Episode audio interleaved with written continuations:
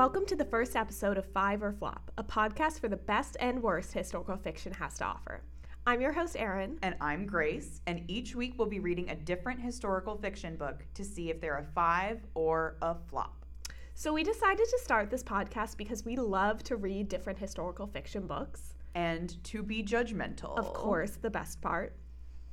We're going to be setting this up into seasons. So, our seasons will be divided into 12 weeks, all centered around a certain theme that kind of connects all the different books we're reading. So, for our season one theme, it is reading around the world, and we'll be focusing on two books per continent. To get to know each other for the audience a little bit. Obviously, Grace and I have known each other like a year and a half now. Obviously, you all know that.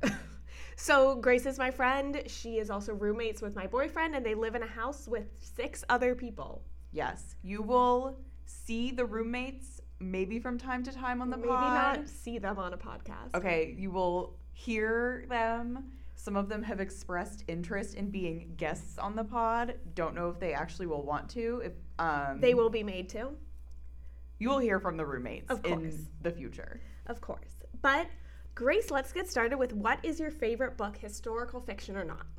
Okay, I do have a favorite historical fiction book. One of my favorite books of all time, historical fiction or not, is The Wonder by Emma Donoghue. People might know it because this year it got made into a Netflix movie with Oh. Florence Pugh, Ooh. obviously very famous, very topical. The movie was not bad, but the book is way better. It's set in, I believe, 1860s Ireland, which is an interesting time. I feel like in the 1860s, especially us being American, you think about that as being like a really vital time in America for obvious reasons. But also in Irish history. Um, but it follows a young 11 year old girl who lives in Ireland who claims to be a miracle from God who does not need to eat. So she claims that um, she hasn't eaten for three months, and then a nurse is sent to watch her 24 7 to see if she is defraud- defrauding the Catholic Church. oh, wow. All right. And Erin, do you have a favorite historical fiction book? My favorite historical fiction book is a classic and has been my favorite since about fifth grade, and that is The Book Thief, which I'm sure we're going to cover at some point on the pod. Certainly we will. Super famous one. Um, it was made into a movie a few years ago, too. That was actually pretty good. Like, I thought it held up. Um, but it focuses about a young girl during um, World War II in Nazi Germany. Um, and she is, as the title said, a book thief. And there's lots that goes on in it. Um, but yeah, I'll save it for our episode on that, which is to come in a future season. And both of those are fairly popular ones. I think, especially maybe the Book Thief because it's been out for a longer period of Definitely. time. That is a one that y'all would have heard of. But in the future, we might delve into some hidden gems or hidden flops, I suppose, And uh, honestly, on the pod. we're more looking forward to those flops. We, we love to tear books apart. I won't say what it is yet, but we have read a book that we're going to record later that Oh, was so bad. horrible. So terrible. Okay, Grace, next question. What was your historical obsession as a child? So, what time period were you like super into for no reason? Okay, I feel like I should upfront this because it is a historical fiction podcast. Is I went to um, grad school for history, so like that is like a major investment in my life is being like a history person. And I was one of those kids whose entry point into history was the wives of Henry VIII. Okay, interesting. A hundred percent. That fits. Um, you did go as Anne Boleyn for Halloween last year. I did go as Anne Boleyn for Halloween last year, and I ran into two other Anne Boleyns, which I was kind of mad about because I wanted to be special. Um, and also, they were both better than me. Ah. Um, so, you know, there's that. Um, but no, I, another book that we definitely will have to read on the pod was that I read when I was younger for it than I should have probably was The Other Boleyn Girl oh, about yeah. Anne Boleyn's sister, who was Henry VIII's mistress before Anne Boleyn Oh, was. interesting. Yes. So I read all of those books because Philippa Gregory has books on basically every Tudor that there is, several people who aren't the Tudors. But I was just so fascinated by the divorce beheaded died, divorce beheaded survived. like that was my thing when I was in middle school. Okay, interesting. So for me, I think it, there were a couple different ones, um, but I think the biggest one was the Russian Revolution and Anastasia. Maybe it's because of the movie that I got really into it. That is an excellent movie. It is an excellent movie, and the Broadway musical, dare I say, even better. Um, but that one, and then I would also say, and I know this is one for you as well, the Triangle Shirtwaist Factory Fire. 100%. I feel like the Wives of Henry VIII, Anastasia, and the Triangle Shirtwaist Factory Fire are kind of like the girls' historical triumvirate. I agree. Like I those are the big three.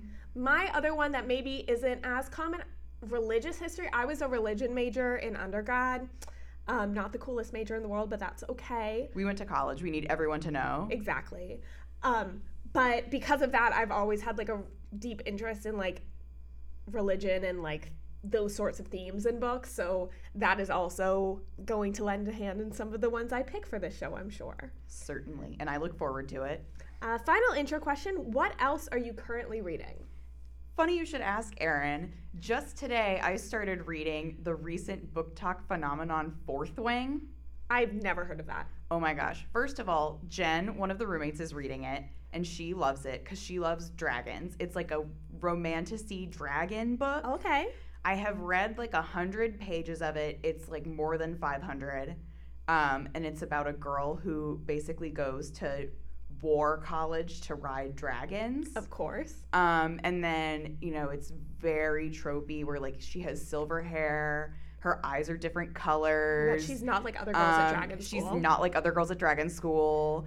There's, um, you know, her wholesome childhood best friend who's been in love with her all along. But then there's a bad boy who she shouldn't want, but she does. Love Triangle. Got it. Um, so remains to be seen on if I like it or not. It's super blowing up. I was on like I think I put it on hold at the library and I was number like 1200 in line Oh, or wow. something insane like that. Yeah. Um but I am always willing to try popular things. Like I feel like if so many people like something that means it has merit whether or not I yeah. see it. Um so like, you know, I've read Colleen Hoover, like I dabble, I dabble. Um, so not sure if this is really my thing. I'm not the biggest fantasy reader in the Mhm. world, but so far I don't hate it. Okay, interesting. Yeah, I'm also not the biggest fantasy person. However, I, of course, like most people, had a big vampire pa- phase in my teenage years, Of course. and Twilight was my life. Um, but currently, right now, and I know you're going to like this, Grace, I Ooh. just got off the hold list for the latest Percy Jackson book. Yay! So I am super excited. I love Percy Jackson, read them all as a kid, went back during the height of COVID, read them all. And now there's a new one where apparently he's applying for college or something. I don't know. I'm like two pages into it, but Oh I'm my gosh. very excited. I read it when it came out, the day or the day after it came out, like very immediately. And it gave me like a little like pang in my heart because I realized I was like, oh, like when the last Percy Jackson book came out, I was 12 and he was 16. And now that the new Percy Oh, Jackson book has come out, I am 25 and he is 17. So I'm like, how did this happen? Oh my god, he outaged you. I know. Poor thing though is like, damn, all this time has passed and you have aged one year, and what a year it has been for him. Truly, Not a so good much has year. Yeah, and I cannot wait to see what other hell he has thrown through. Oh my gosh. Okay, so next week you're gonna have to give us a little update on that. Oh, I will for sure. And actually, I'm preparing to go on a trip to Japan where I have a 13 hour flight that all I'm going to be doing is reading books. Oh my gosh. Yeah, we were just talking about that. How many books? Okay, you're not only bringing physical books. No, I'm actually not bringing any physical books. I've downloaded everything I need onto my iPad, so I will not have to carry them around, which is really nice. Um, but I have like 10 books downloaded Okay. because I can't sleep on planes. I cannot sleep on planes either. The checklist you have when you're gonna come back, because it's 13 hours there and then 13 hours back, right? I think it's 11. Okay. I think it's 11 back because you can. But I also have like a two hour layover and then a two hour flight back to DC. okay. Okay. 24 hour readathon. Yeah, honestly, I Please should- vlog. I should live tweet it on our pod's Twitter account. Oh my gosh, please do. Not guaranteed to be all historical fiction, but I have not often met a person who only reads historical fiction. Neither there have are I. readers that read I feel like there are people who stick to genre fiction. I wouldn't classify historical fiction as genre.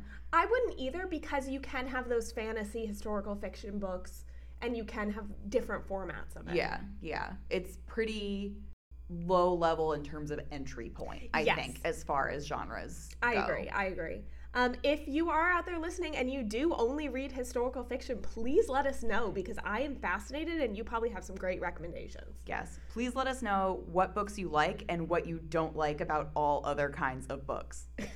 yeah, specifically that point. We want to judge here. But okay. Kindly, kindly judging. So let's kick it off with our first book, which is Hamnet by Maggie O'Farrell. O'Farrell? O'Farrell. Hamnet by Maggie O'Farrell. And I said that right. It is Hamnet with an N and not Hamlet. And if I slip up, that's totally on me. But we're going to get started with the synopsis, and then Grace is going to give you a little background about the author. Okay. So the synopsis goes England, 1580.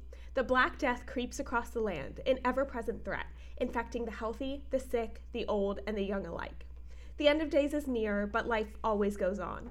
A young Latin tutor, penniless and bullied by a violent father, falls in love with an extraordinary, eccentric young woman. Agnes is a wild creature who walks her family's lands with a falcon on her glove and is known throughout the countryside for her unusual gifts as a healer, understanding plants and potions better than she does people. Once she settles with her husband on Henley Street in Stratford upon Avon, she becomes a fiercely protective mother and a steadfast centrifugal force in the life of her young husband, whose career on the London stage is just taking off when his beloved young son succumbs to sudden fever. So we can kind of see where this is going already. Yes. So for those who are paying attention, hearing about uh, Stratford upon Avon in the year 1580, and the title of the book is Hamnet, you might have guessed that this is a book about Shakespeare. Hell yeah, it is. Um, not that we will get into this later, but it's not that Maggie O'Farrell really wants you to know that because the name Shakespeare does not feature anywhere in the text of the book. Nope, he is simply referred to as the tutor, the father, or the husband. Yes, in relational terms only. So before we dive okay too deep into Hamnet, which we have lots of thoughts on, let's do a little bit of background on Maggie O'Farrell because actually when I was looking her up, I found some things that changed the way that I interpreted the book a teeny, oh, teeny bit. okay. Um, so Maggie O'Farrell was born in 1972. She is an Irish writer. She lives in Edinburgh with her husband and their two children. Her husband is also an author. His name is William Sutcliffe. I had never read any of his books, but one or two of them I think have been made into films. So I think Okay. he is like Pretty good. doing okay for himself. Uh, Maggie O'Farrell went to college at Cambridge, or I suppose they would say went to university at Cambridge. and also, I thought that she really rose to prominence around the time Hamnet came out. I was familiar with Hamnet and another novel of hers called The Marriage Portrait, which Erin, you have read and I have not. Yes, and I'll get into that in a moment. Um, but she actually has written 12 books, which I did not know. Wow. Yes, nine of them are novels, uh, two of them are children's books. Really? Yes, and of or nine of them are novels and two children's books. Okay. so eleven in total. Uh, the Marriage Portrait and Hamnet were her most like successful, prominent Yes, ones. That makes sense. but also, she has written a memoir. That I've heard of. Okay, I had never heard of it before. It's called I Am, I Am, I Am 17 Brushes with Death. And it talks about um, these periods in her life when she came close to death. Um, but essentially, she wrote this book because she has a young daughter who has a really severe autoimmune disorder. Oh, Um, okay. and she wanted to show her that, like, even in the face of difficulties and facing death more often than a normal person Oh, might, you can still go on and have like a happy and productive life. Um, so that brought some meaning to me to the book because it's about the death of a child. yeah, that definitely adds a lot more context too, especially with the book, and we'll get into this more later, but with the book being from the mother's perspective for a lot of it, that contextualizes a lot of the emotions there. Mhm. When I was looking it up, I saw a quote from her from, you know, like an NPR interview or something of that ilk, saying, like, oh, that must be the worst thing in the world to go through the death of a child. And I was like, that's an interesting way to phrase it that she's written this book about that topic and hasn't gone through it. But she is grappling with it because her child has a chronic illness Yeah. that I think, you know, lends some reality to the to the way that she was writing. Wow. I did not know that. Yeah. That's fascinating. Yeah. Um, as you've noted, she's also written The Marriage Portrait, which I read a couple of months ago, and that's part of why I wanted to start this podcast, and I'm sure we'll cover it at some point. But I absolutely love that novel. Um, it's set in uh, I don't know what year, sometime in old- Medici time. Medici time, sometime in old Italy. Um, and it follows this young girl going through a marriage um, to her sister's who passed away's fiance Ooh. and how he ends up killing her question mark question mark. no spoilers since we're not covering it today but Of course, of course. the actual person it's based on it is assumed she was she had a questionable circumstances around her death it is widely assumed she was killed by her husband And it's kind of actually the same thing that happens with Hamnet is that a lot of its central issues are not like 100% confirmed by Yes. history. And Hamnet is Maggie O'Farrell's interpretation of the little knowledge that we do have about the real life Hamnet's life and death. And that's something that I find really cool about historical fiction. I'm sure many of you do as well. Um, but there's so much we don't have specific detail about, so many lives that we have a broad stroke picture of, but not the details. And historical fiction can allow us to kind of, you know, fill in some of those blanks um, on a more human level as well. Yeah, exactly. All right, and before we begin talking about Hamnet, um, we do just want to give a brief disclaimer that our judgments come based on the book and the characters within the book. Um, we're not making assumptions based on any real historical figures here that they may have been based on. And as Grace just mentioned, we don't necessarily know all the facts surrounding this, neither does the author. So our opinions are based on her writing itself, and the book is a novel. Yes, the key in historical fiction is still fiction. Yes, Historical, but still fiction. exactly. And also, maybe it goes without saying, but there will be spoilers for Hamnet. Of course.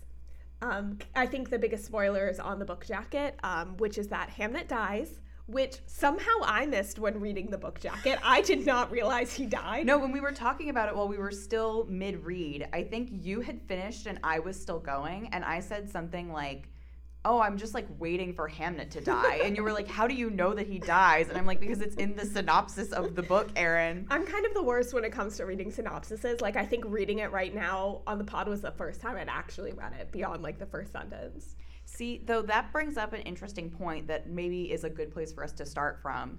This book is a, I would place it in the camp of vibes over plot Yes. because it's ostensibly a book about Shakespeare's son, Hamnet, who dies at age 11. And then later on in life, obviously, Shakespeare goes on to write the play Hamlet. The discrepancies between those two names is part of, like, we'll talk about that later. yes. Um, but it's like a 335 page book. At least the copy that I was reading was 335 pages. Hamnet doesn't die until after page 200, and Shakespeare writes Hamlet on page 310. So that is material that you know up front. Like it's not a surprise that those things happen. Uh, Maggie O'Farrell gives you that information in the synopsis. Um, so the point of the book is not to like be surprised as these turn of events occur. Agreed. It's to be a character piece, not even really of Hamnet or Shakespeare, mainly of Shakespeare's wife and Hamnet's mother, um, who is known to history mostly as Anne Hathaway. And then it is to be a, a you know a setup for Maggie O'Farrell's beautiful prose. I completely agree with that. Um, for me, the most important part of this was the emotion. It wasn't actually what was happening on the page in terms of what the characters were doing, but more so how they were responding to it. I did find the first part. So, in the first half of the book, it flips between Hamlet's point of view and Agnes, who is more commonly known as Anne, but Grace will get into later about why she's referred to as Agnes in this book. I that for me that didn't really work the switching perspectives at the start. I don't know why I had a hard time kind of getting into that. So actually after Hamnet dies and Rip to Hamnet, I did not have an issue with him as a character, but the book got so much better after he died. R.I.P. to Hamnet. You would have loved the second half of Hamnet. Exactly. You would have loved to play Hamlet. but for me, that's when the emotional aspects really came in so strong. And for me, this book was leaning more towards a flop until that happened. And then there was just this huge redemption arc for me because of the portrayal of grief and emotions. And as someone who's gone through a lot of grief in my life, it really resonated with me to see Agnes have that frustration with Shakespeare slash her unnamed husband, who is a famous London playwright. It really resonated to see how angry she got with him for how she thought he was just ignoring his grief, and then coming to the understanding rather quickly at the end that rather than kind of like bastardizing their son's name by using him just as a character to play, the play was actually an immortalization of their son, and it's that transfer of pain to art is how Shakespeare is actually processing it and dealing with it. I agree. I was also not crazy impressed by the first half, although like at no point in the book was the prose bad. Exactly. Objectively, Maggie O'Farrell is a very beautiful writer. Yes. Her language is I wouldn't call it flowery, but I would call it ornate. Yes. It's very special writing. Um, and during the phase of the book where the perspective is switching between, I guess we'll call her Agnes because that is what she is called in the book, correct. and Hamnet, um, I was just not grasping on to the emotions of the characters, especially not to Agnes, who is an adult and thus experiencing like more complex emotion. Um, and I think honestly, part of it was because the book was in third person. I like I almost felt like that put a little bit of distance between the emotions and the characters. And I don't normally I'm not one of those people who you're like, oh, like I love first person, I can't read third person or vice versa. I don't think normally that hinders a writer's ability to convey what they want to convey.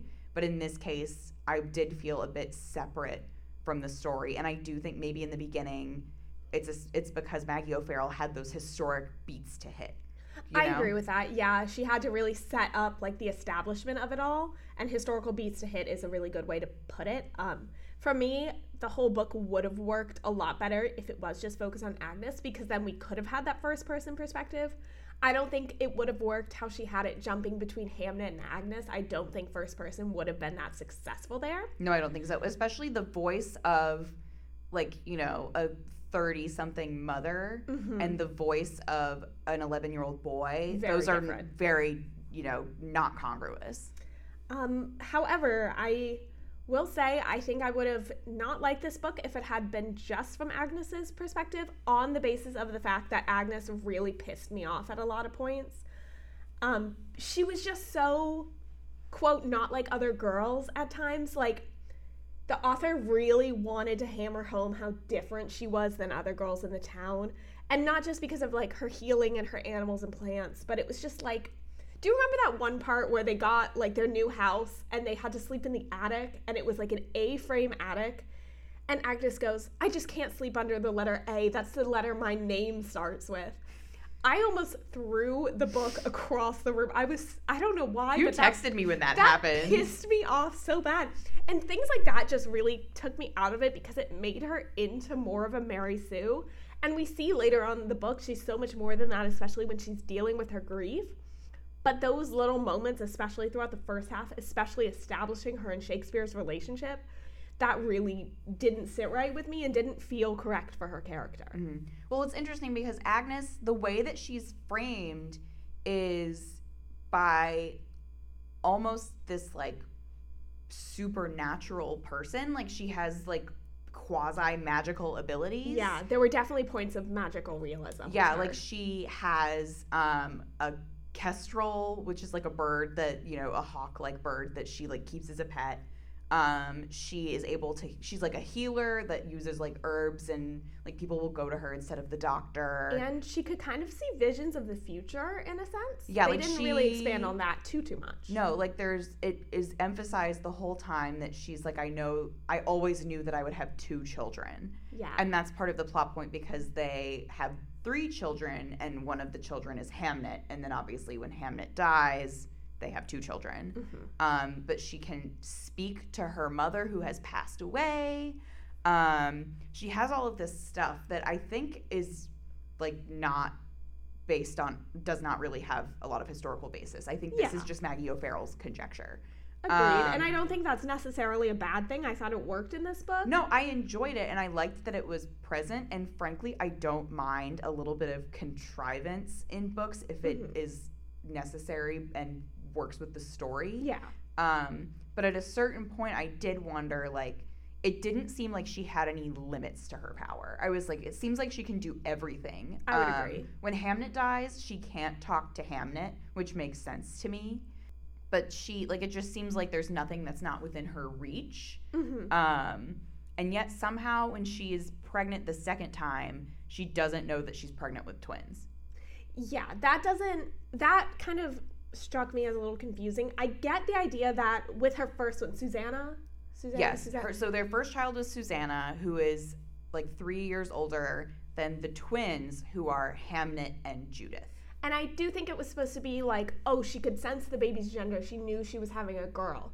But then because they were twins and because it was a boy and a girl, she like couldn't figure out which yeah, one was she which. knew that Susanna was a girl, and then I think the whole time with the twins, she was just like it was like a normal pregnancy. Like basically, like she didn't know what the hell was going on because it was 1580. And also, she so her whole vision of her death was she knew she was going to die in bed with two children.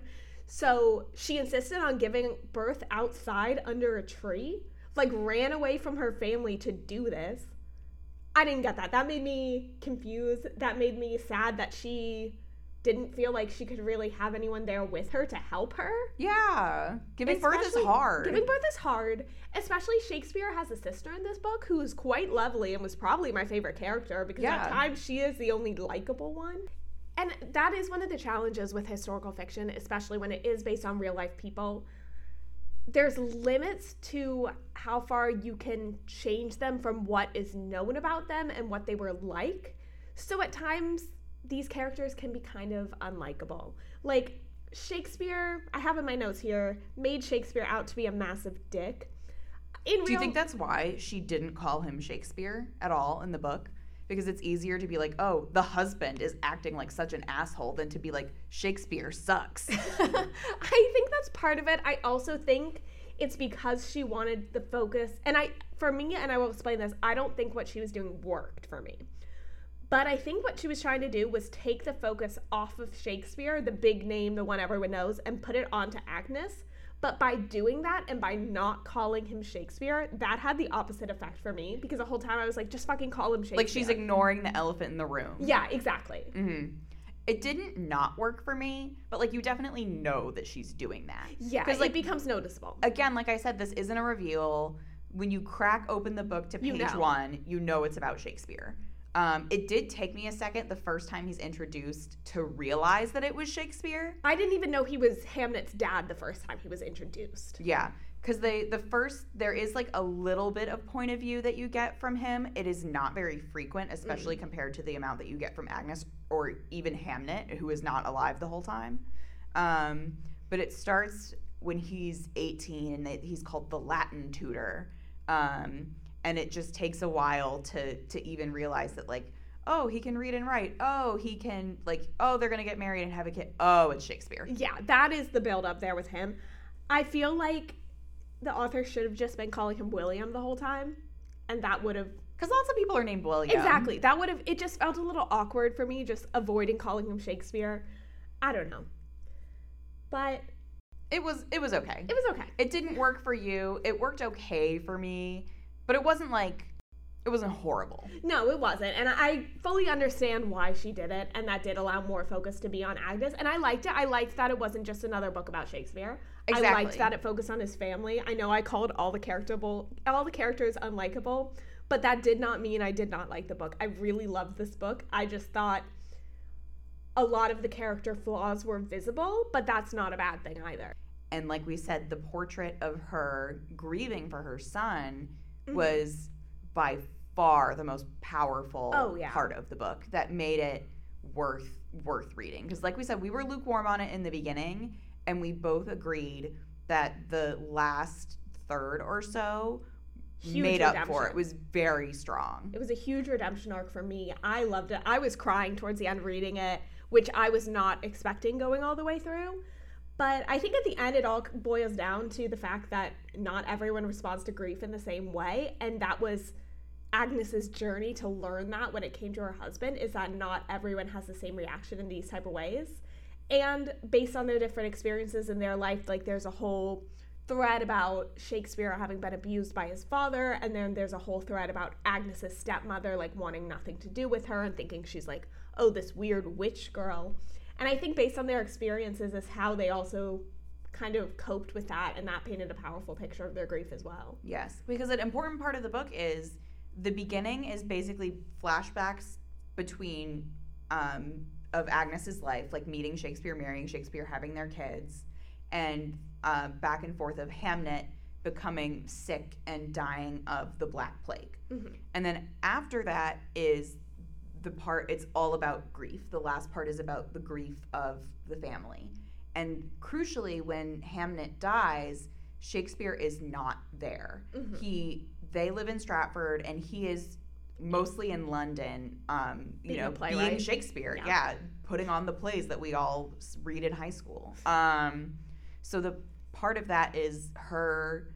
She is very grounded, like specifically all of this nature stuff that she does. She's grounded to this specific land. She's tied to the house where her son Mhm. lived.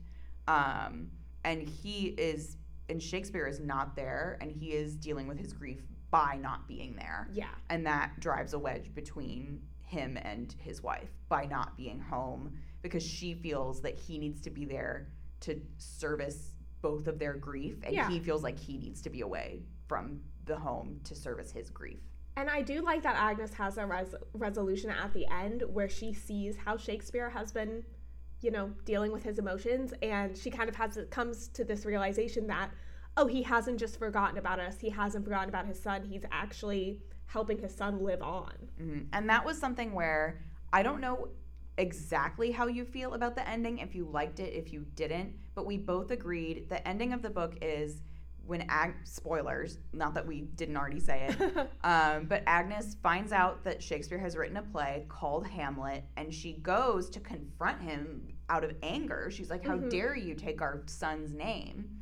Uh, she goes to the Globe Theater and she watches it, and that's when she re- like realizes, "Oh, he has made this beautiful piece of art that will immortalize our son." Essentially, that's not so explicitly said. Like, it's not like she's it's like, very implied. oh school children will remember my like you know it's it's vaguer than that. It's not so on the nose. Um and then i was reading and i was reading it via ebook so i couldn't see like physically how many pages were left. And i was like oh my gosh the scene after this when the play is over is going to be so powerful when was so shakespeare and agnes talk and it ends there. There is no next scene and I- i was really anticipating it I have gone so back and forth on whether or not I like this ending.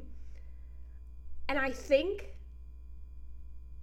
I think I've decided that I really like it because I did initially want that scene where they were talking and discussing. hmm But I liked how so much of it was left up to the reader to be like through Agnes's eyes you are also understanding that Shakespeare wasn't just ignoring them, he was immortalizing his son. And I don't think that needed to be explicitly said. And I feel like had that scene between the two of them talking existed, it would have kind of ruined it a bit for me. Yeah. That's one of those things where, like, as written, there's literally nothing wrong with it. The only thing that I was missing was I was anticipating that scene Oh, agreed. coming. But I think it's a strength as a writer because if she had written that scene and I was disappointed with the outcome, then I wouldn't have enjoyed the book. Definitely. Um, and I think that this is a good place to, as a writer, Maggie O'Farrell showed restraint Mhm. and it did work. I am just sad because I think that she could have nailed it. Yeah, I feel like if any writer could have, it would have been her. But I'm almost glad she didn't attempt to. I don't know. I love when an author like puts that trust in the reader to kind of almost figure it out for themselves. I'm very much a reader who doesn't like to have things over explained because I don't want to like have it babied down to me and watered down. Exactly. So I like that she kind of left it for us to be like, "Oh, here you go. This is what you make of it." hmm And it was very, again, like the rest of her prose, it was very poetic. Mhm. It was a, a lovely wrap up to a story that is, it's a sad story, but its poignancy and its applicability to the rest of the human experience, like we all experience grief, Mhm. um, makes it, even though it's sad, it's still like a, in a way, like a heartwarming Yeah, story. Definitely. And it's how you want to take that grief and what you want to turn it into. Wow. What a good point to end on. Do we have anything else that we want to say about the content of Hamnet before we move on to the history? I think we hit home all the major things that had stuck out to me. Okay. Well, then, should we talk about how accurate was Hamnet? Yes, and this is based on what was given to us in the author's note and a fairly quick Google search. And a bit of extra research. yeah. So, don't take this as the end all be all. Yeah, but basically, this is a really good one for us to start with because Maggie O'Farrell lays out a lot of the like major points that she was referencing in her author's note. And so we could kind of look at them and be like, oh, she said that this wasn't true. Here's what is. Or she said that this is something that was important to her. How real is it? You know? And this is something she had done in the marriage portrait as well, especially Oh, when it came to changing the character names, um, just for a little bit of ease of understanding. Um, so, Maggie O'Farrell, should you ever be listening to this podcast, thank you for your author's note because it's so helpful in understanding historical fiction. Thanks, Maggie. We loved it so much. Okay, actually, so let's start with the names. That's like Yes. a good point to go off of. So there are a lot of alternate names in this book, but obviously the most prominent ones are Hamnet, which was the real name of Shakespeare's son, and Hamlet, which is the famous play based on him. Mhm. And then there is, of course, the character of Agnes, Yes. who is known to history as Anne, Anne Hathaway. So, first of all, um, I figured out that Agnes is supposed to be pronounced like Agnes. Um, so, like, they're closer than you might think, though. Yes. But basically, back in these times, spelling was just not as concrete as it is now. Which makes sense because Yeah. not everyone could read and write. Yeah.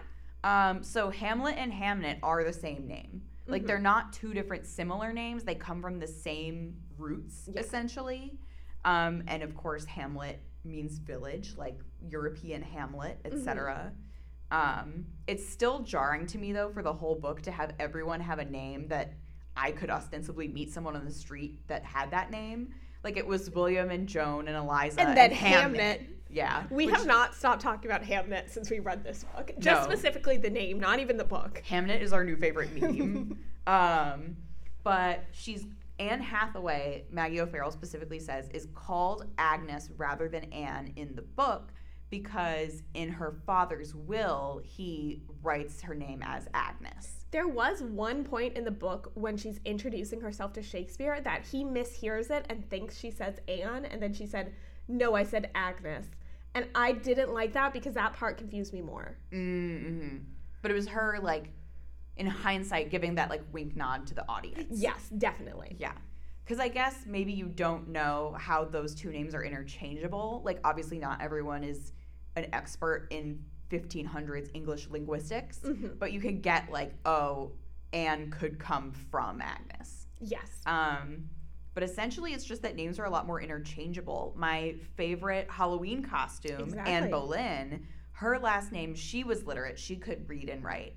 Um, and she spelled her last name in a myriad of different ways. Like, it's Mhm. not even like different people do different spellings, it's that The same the same person does multiple spellings. Mhm. Um, and the only other name change in the book was that of Hamnet's Aunt Eliza, who in real life was named Joan.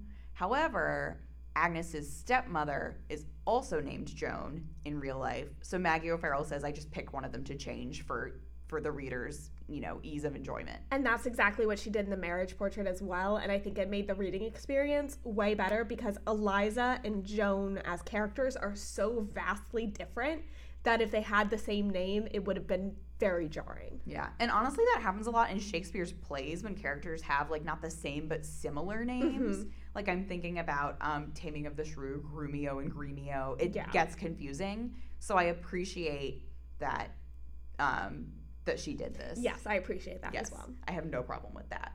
Um, here is the biggest like leap of logic that Maggie O'Farrell made in the book. Mhm. That is the singular like most important one. In the book, Hamnet dies of the Black Plague explicitly. We get this whole sequence talking about how um, a flea jumped off the back of a monkey and onto a naval sailor that brought it to France, that brought it to England, and that's how Hamnet Mhm. died. Um, so the book is explicitly about the Black Plague. Yes. We, as in real life, do not know what Hamnet died of.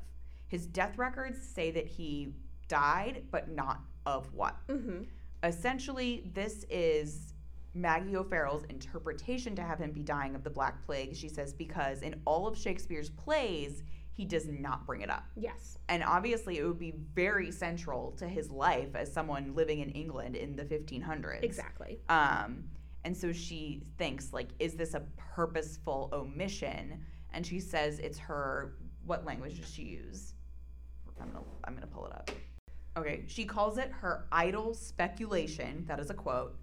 That it is because that his son died of the Black Plague. Which is really interesting and like I could definitely see that. Yes. And I don't know how much she thinks this is a real possibility or if she just thinks that this is like a a creative poetic way to express something within a Mhm. novel um, because I did look up I was like okay could could Hamnet have died of the black plague like is it possible um, and I don't really know how disease moves I don't know if it's possible for it to just hit like a few people, especially something as contagious as the Black Plague clearly Mhm. was. It killed a third of Europe.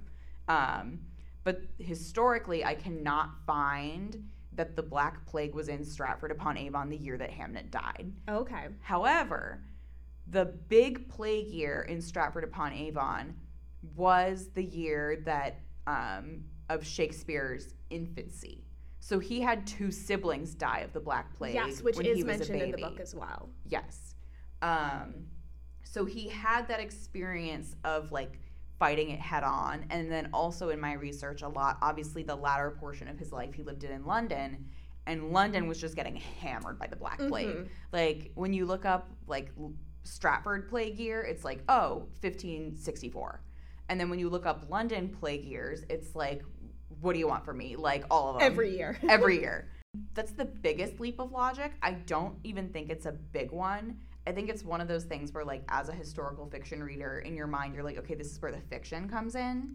Like, it creates a beautiful story. It's not necessarily true, Mhm. but she's, you know, braiding the threads of truth into her novel. Yes. And sidebar really quick, um Grace, we did just have a rat themed costume party and you went as the plague rat.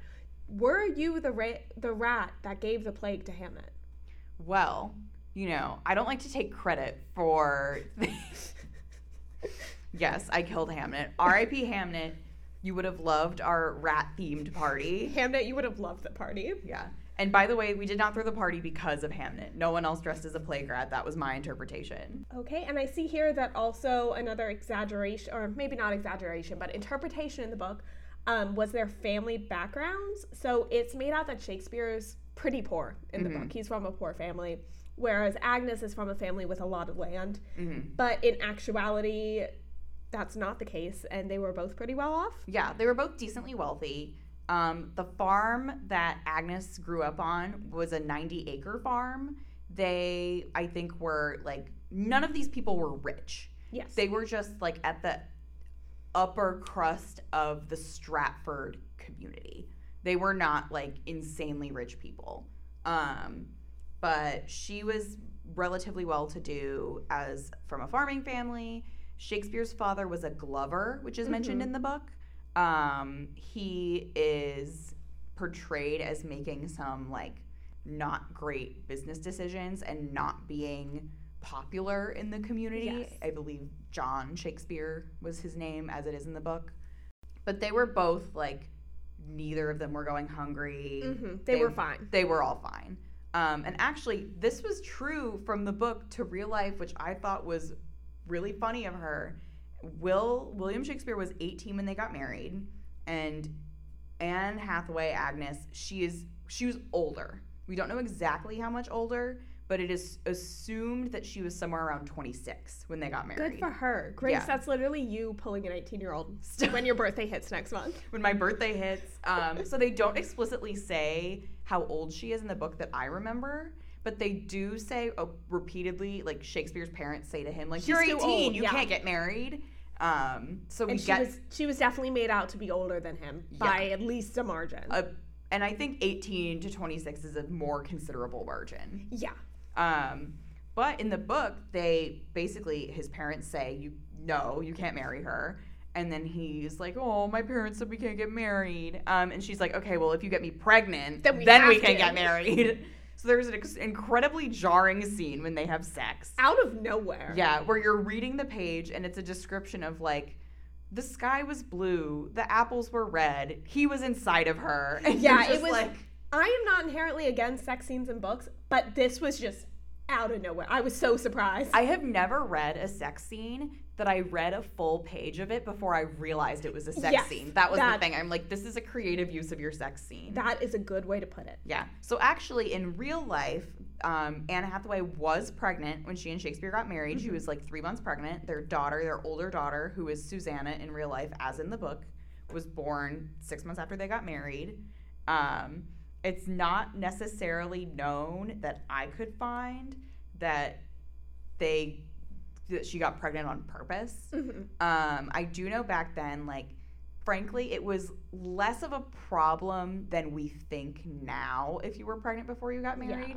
Like, pregnancy outside of marriage was frowned upon. But like, if you got someone pregnant and then you married them It while they were pregnant, then it's kind of like, eh, like not ideal. But like, people be what people Exactly. be. Um, uh, in the book, Anne Hathaway is illiterate, which is also true. She was not literate in real life. Um, and they were married until Shakespeare died in the year 1616. Um, and in his will, he this is a cute little thing that I found a poem based on this, which was very sweet. He left his second best bed to her in his will, which you think like that sounds like kind of a neg. um, why would you not leave the first best one? Because in this time period, the first best bed was reserved for guests. So the second best Oh. bed was the one that they slept in together. Oh, that's sweet. Yeah. That is sweet. Yeah, so it was like to my dearest wife, the the marital bed essentially. I like to think they were in love in real life and Mhm. it wasn't just an unhappy marriage like it's kind of painted out to be in the book. Well, we didn't really talk about this in the book section. So we'll circle back to it, I guess, real quick. But Shakespeare cheated on her like a, a oh, bunch. significant. Was did you find anything in your historical research about that? I didn't Google it, but frankly, I can't imagine that like, you know, men ain't shit, and he didn't live with his wife for like twenty years. Like, so I like, there's assume no true. way that he wasn't sleeping around. I assume that's true. However, I'm going to pretend that they were very in love and he never would have cheated on her ever. of course, and that's also one of the examples of like the weird portrayal of Agnes's like magic powers. She's like, I can smell the other women on him, Yeah, and not from, weird. and not like oh perfume. Like she could just tell, Exactly. like magically, that he was sleeping with other women. Exactly. All right, and I think we're going to move into our final section, which is where we rate the book on a scale of five to flop. Uh huh. And we of course, flop being one. Flop being one, five being five stars, and of course, there's middle ground, so we'll give you real numbers as well. But we have a very helpful data scientist on hand, one of Grace's roommates, Ashley. Thank you to us- our data scientist Ashley. Thank you to our data scientist Ashley for making us a calculator. Um, and our calculator is based, obviously, scale of one to five, and in several different categories historical fiction, vibes, so just how we felt about a book, prose, originality, and characters. So I gave it a five in historical accuracy, a 4.5 for vibes, four for prose, four for originality, and 3.5 for characters for a final scale score of 4.2. Okay. And how do you feel that that accurately reflects what you rated it? I think because we're I- going to rate it based on this calculator from our data scientist Ashley. Um, but we're also going to just rate it based on vibes. And I'm going to be honest, I don't know how I feel about the calculator yet. We're going to use it this season and then see. We're gonna test it's a test out. run. It's a I'm test run. going to compare it to what I put in my StoryGraph, which if you aren't on StoryGraph, you need to be because it's the best reading tracker ever. But I put it into StoryGraph before I had done the calculator and I had scored it a 4.5, so I feel like a 4.2 is pretty accurate. Yeah. And on Storygraph, which is again our book tracker of choice, we are not Goodreads people, although we support Goodreads people, but we are Storygraph people. We like the data StoryGraph gives us. We want We- hard numbers. Exactly. And Storygraph will let you rate a book in quarter increments. So from, you know, 4, 4.25, Exactly. 4.5. So we can only get so close to what this calculator will Yes. calculate. So I think 4.2 pretty close to what I had done. hmm And I rated it a bit lower. I gave it overall three for historical accuracy, frankly, mostly just because the thing that it hinges on, Hamnet dying of the Black Plague, was conjecture. Okay, see, I had not read the research as thoroughly when I did this, but I see your point. I see your point. We have different interpretations, and we hope And that we do because it makes the podcast more interesting. Exactly. That's what the fun is all about. Um, so three for historical accuracy, three for vibes, five for prose, four for originality, and three for characters. So for a final total of 3.6. okay. And I gave this a 3.5 on Storygraph. So Wow. actually, this pretty accurately reflects, at least for Hamnet, what I think about the book. Our data um, scientist, she gets to keep her job for another week, even though we're not paying her. Ashley, you're not fired. And also, I hope you're working very hard on our intro music so we can edit it in later. Yes. Um, but yeah, I think even though we agreed about like broadly about things like, oh, the first half of the book was weaker, yes. the prose was strong all around, the back part really revived it with it with its exploration of grief. I think we just have different strength of feelings about those Agreed. things. Agreed. And different weight of what was important. So for historical accuracy, like you weighted the plague factor a lot more. Mhm. For me, it was like, well, kind of seems like it's Eh, right. Yeah. I mean, and it does seem like again because vibes are strong. Vibes are so strong. So it does seem like that when you're reading it. Um, So, Grace, would you consider this a flop? no, I would not consider Hamnet to be a flop. You've heard it here first, my friends. Hamnet is officially not a flop. Do we need to have like a rating that we give it between five and flop? Do we need to think of a third word that starts with F? We'll be back in a few weeks with more categories. As far as the title goes, not a five, but not a flop. Not a five, but not a flop. And I think that's fair. Yeah. However, closer to five than flop. Closer, definitely. I think worth reading. If you are Worth interested reading. in this time period or Shakespeare, um, if you are just an enjoyer of of ornate prose, Yes. then I would recommend Hamnet. Uh, Aaron would recommend The Marriage Portrait also. I would. I, I cannot attest to, but it sounds fabulous. Um, so overall, I am glad that I read Hamnet. I am as well. All right. And next week, we are going to be jumping over to the continent of Asia to read Snowflower and the Secret Fan by Lisa See, which is a very popular book from 20 years ago, which I can't believe it's about 20 years ago. Um, there's also a movie version, so maybe we'll be watching that. Probably not. I've heard it's very bad. And also, it's set in China and like only China, and Hugh Jackman is in it, and I don't know why. Oh, okay. So we probably won't be watching the movie. But until next week, make sure you're following us on Instagram, Twitter, and TikTok. Our username is fiveorflop underscore pod. Check out our bio for a recommendation form if you want to suggest any new historical fiction reads to us that we can put on a future season. And if you want to shoot us an email, our email is five or flop podcast at gmail.com. If you want to give us ideas there, talk to us about Hamnet, you know, offer to sponsor us so we can quit our jobs, you know, Hello anything Fresh. that you want. HelloFresh, we're waiting for you. HelloFresh, Audible, the DC Public Library. We would love to be sponsored by you. All right, and until next time, happy reading. Happy reading!